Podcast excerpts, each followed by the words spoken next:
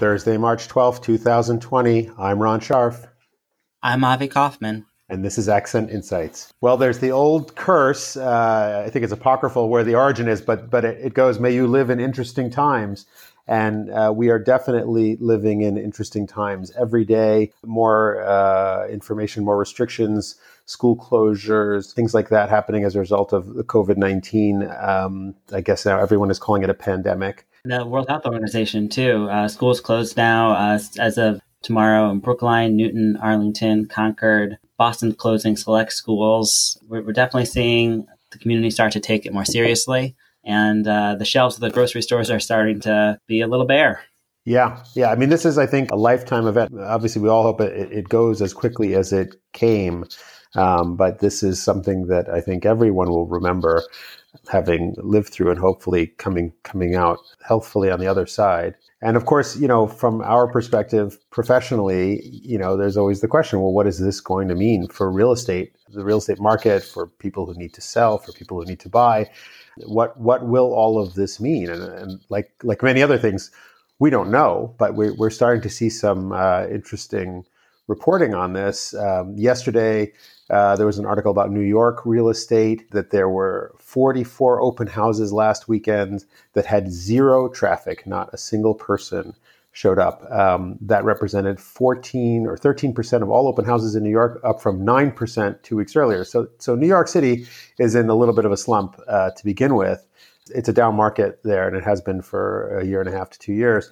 But um, you know, there seems to be an amplification now. You know, as, as few people as were out in the first place, more people are staying home. I think we're starting to see possibly some information. We have a stronger market in Boston, uh, thankfully, but uh, maybe we're seeing something along those lines in our market as well. That's right. Uh, I think we are. Uh, we had a really strong start to our spring season. Uh, the last couple weeks, you know, a lot of listings, a lot of activity, and it felt like we were off to the races in terms of the spring market.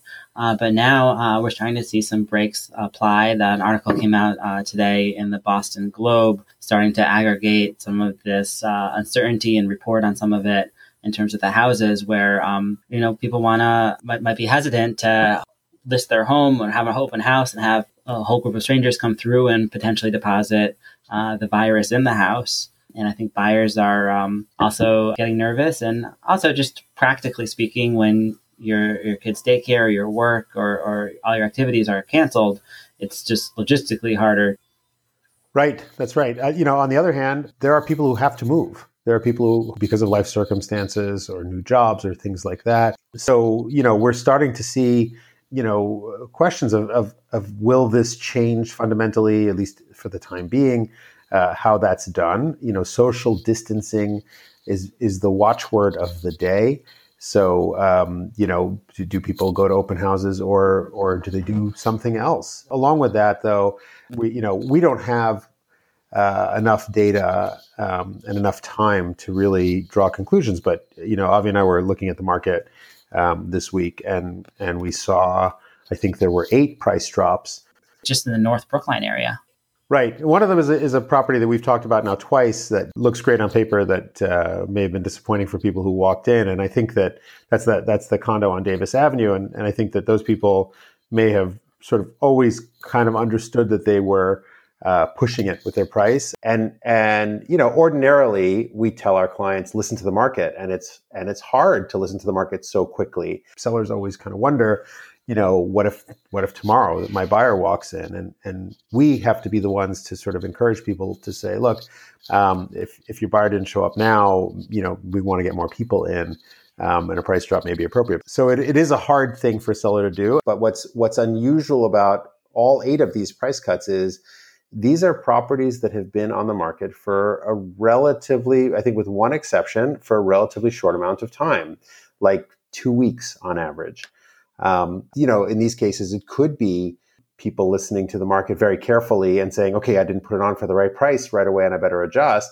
Um, and it could be that, that the uncertainty is, is scaring people. Um, what do you think will happen uh, with new properties coming to market? Uh, could there be potential delays and uh, new listings even? I mean, we have a very fluid market in the Brookline area. Um, the um, the types of sort of jobs that are around. There's a lot of medical jobs. There's a lot of academic jobs. There's a lot of cycling through of people. So people are coming in because they got an appointment somewhere or a fellowship or, or something, and, and people are cycling out because they've finished that kind of thing and they've got another opportunity somewhere else. So there's a lot of, of buying and selling from those groups of people who look, they, people need a place to live. Uh, and if you're moving, you need to sell your home for sure. The question I think we have is what about people who are okay with where they are? You know, are they going to postpone their plans? Are they going to, you know, hold back, wait and see? It's it's really uh, an open question at this point. Yeah, I think that's right. And I guess the question is what percent of people does it take to sit out the market to have an effect on the market? If one person decides not to list this year or not to buy this year, it doesn't really change prices or, or how fast things move. But if uh, I don't know the number, 10%, 20% of uh, sellers decide, oh, let's wait and see, or buyers say, let's wait and see. That's enough to have an impact, most likely, is on the prices, especially if it's not evenly distributed. I've had one buyer already, one buyer client um, just told me this morning uh, they're going to be sitting out. They're in wait and see mode. They're planning to, to relocate uh, from another city to Boston for a specific academic program. And uh, they don't know what's going to happen if they're even going to be holding classes. So they've decided to uh, put it on hold for the moment.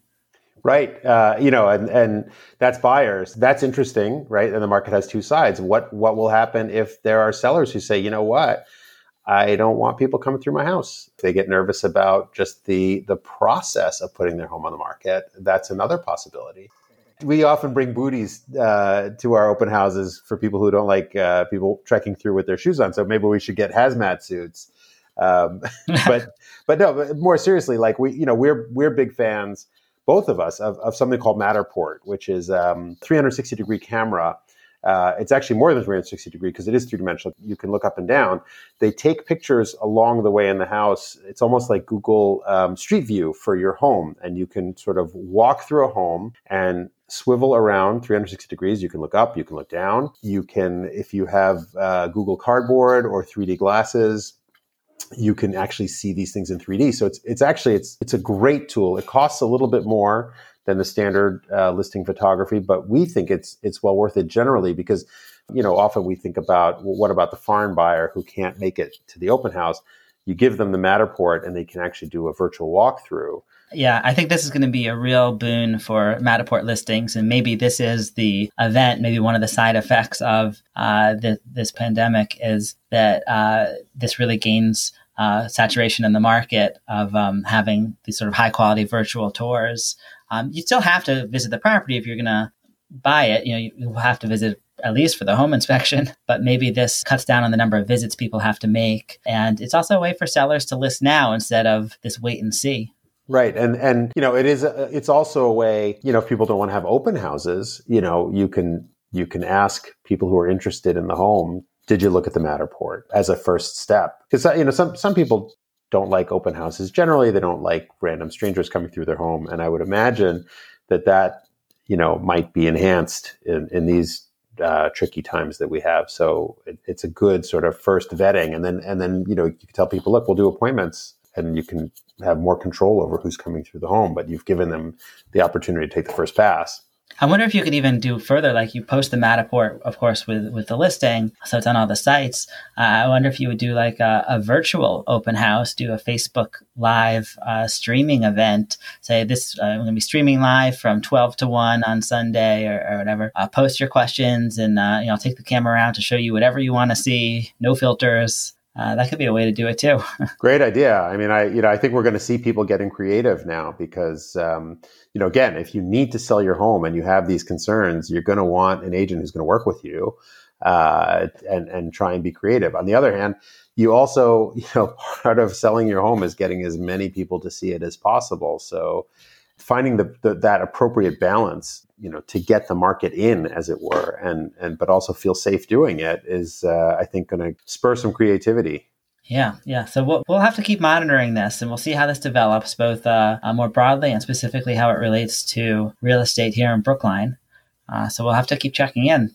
Yeah, and I think in the meantime, you know, we just tell people, you know, be safe. Um, we know firsthand that that by law, uh, every supermarket and and now it seems uh, pharmacy has to have sanitizing wipes or some kind of Purell um, when you walk in, and and we're proudly sponsoring that in, in various outlets in Brookline. We did not have any sense that uh, it would become so relevant. But we do want to encourage people to use these wipes and Stop and Shop and CVS and Walgreens. Any of these stores should have those kind of things available. Yeah, and we've had them up for a while. Uh, someone said to me recently, "Oh, how did you get those up so quickly?" I said, "What do you mean? They've been there for like two years." right, right. Uh, so we just, yeah, it, it, was always a nice thing, and, and we're extra happy that uh, we're part of that, and and, and really use them, um, if it, both for general hygiene and, and just to feel better about going out because people have to live their lives. So, uh, if you have any questions or would like to get in touch, as always, we'd love to hear from you. We're info at accentbrookline.com or give us a call.